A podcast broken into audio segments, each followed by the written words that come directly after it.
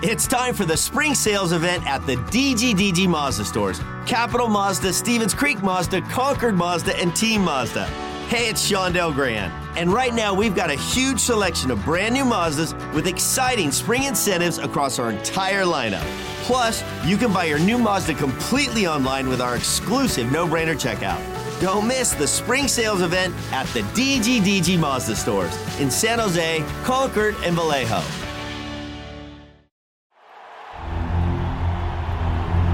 It's time for the Sharks Morning Skate with all the latest on San Jose Sharks hockey. Here are your hosts, Dan Rusanowsky and Drew Remenda. Welcome to Calgary, Alberta. Seems like forever since we've been here, and it's true. It's been a year. We haven't been here since last season. And tonight, the San Jose Sharks play their first game in a series against a Pacific Division opponent. It's the Sharks and the Calgary Flames. Remember last night in Winnipeg, there were many things that you could take out of the game that were very positive. After all, Winnipeg is one of the best teams in the NHL. They really are. Yeah. And the score was only 1 nothing. It could have been 1 1 if Anthony Duclair had been able to get that one goal that was out in front that Mark Scheifele stopped. And of course, there were a couple of other chances, but uh, bottom line is that the Sharks didn't generate enough offense Yet their defensive structure and their defensive commitment seemed to be very, very good. And of course, Kaapo Kähkönen, in an unusual situation, was the number one star in a game in which the other goalie got a shutout. Yeah, uh, Kaapo was fantastic. He was the best player on the ice. He was pressured a lot by the Winnipeg Jets, especially by Scheifele's line, which were, which was a dominant line. But overall, I agree with you. The Sharks in their own zone played pretty well um, against the other three lines they spent a lot of time in their end, but they didn't break down completely. There were there were opportunities, fantastic opportunities for the Jets, but overall, I liked their effort. And there were some guys that I thought took a had a nice game last night. Their their try has been there. Their compete level has been there, or was there last night. Can't make the big general statement. So back to back now against the Calgary Flames they're going to have to do the same thing. They're going to have to e- play even better. The one aspect where they need to play better is they can't go those long stretches without having any offensive zone pressure at all. There were just, I want to say, Danny, maybe three times in last night's game where the Sharks actually had pressure on in the offensive zone and it got snuffed out pretty quickly. The Sharks are going to have to get away through the neutral zone, find a way through the neutral zone, and then get something going in the offensive zone. You can't play defense all night.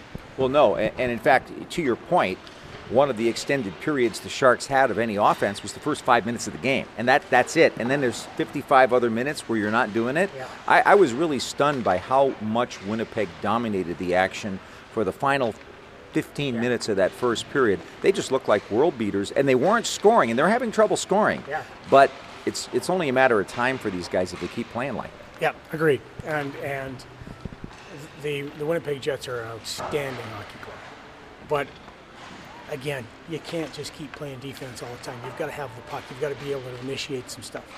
It wasn't an overly physical game. One of their keys was be physical. I just think they were because they weren't able to get to pucks. They weren't able to to initiate. They weren't able to be aggressive in the offensive zone and get in on a forecheck. That that's why the physical aspect wasn't there.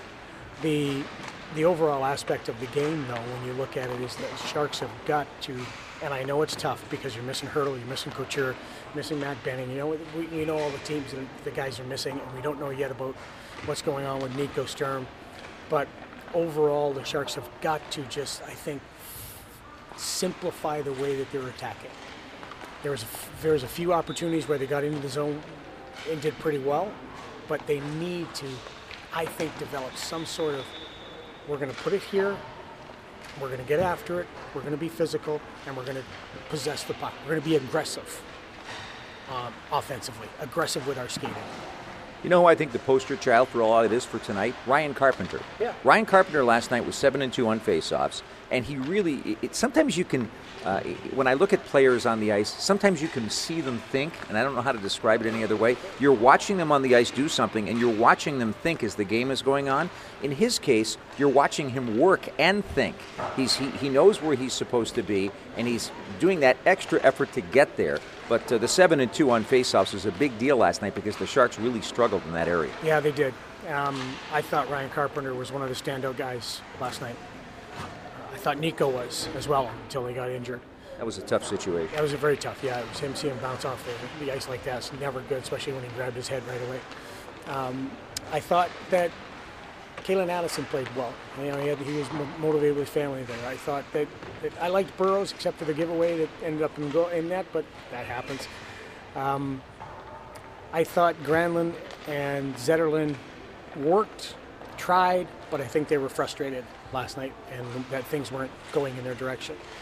There, there were some positives, but you're right. Ryan Carpenter is one of those guys. I think you, that David Quinn's looking at him and thinking, you know what, we've got a player here. This is a guy that you can you can use and you can trust, and he can he's versatile. He can play the wing, and but also I really like him at center. I think that the long-term look for Ryan Carpenter, with all due respect to who he is and what he does, and I love the way he plays, is that if you're Mike Grier, you're trying to find a guy that's better than he is. Right. So he's your first recall from the AHL, which is kind of what he was with the New York Rangers. Every time he played for the Rangers, he was always good when he was in the NHL. Then he would go back to the AHL, be a point-a-game guy. Um, I'm sure Ryan probably wouldn't like to hear me say that, but I think in the bigger picture, you try to do that. In his case, he's going to try to prove you wrong right. and make sure that he stays, and so therefore you've got competition. Yeah, if you're a really, really good team, one of the top teams in the league, yeah, Ryan would be on the bubble, right? But he'd be that guy that he would be your first call up. You'd love him because of the way his attitude is, and you love him the fact that because of his work ethic. You love him the fact that, that I'll do whatever you need, coach. Put me in and I'll go.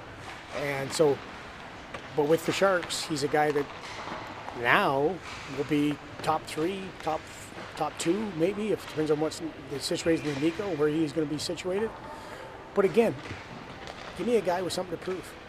Give me a guy with a chip on his shoulder.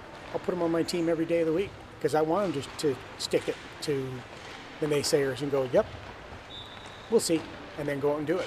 I want you to put your coaching hat on for a second because I think I'm going to ask David Quinn something about this on our Coaches Chalkboard show today, and that is Kyle Burroughs. We are talking about him. We had him on the air. He did a lot of really good things in the game. However, the one goal that gave up, he was trying to do the right thing.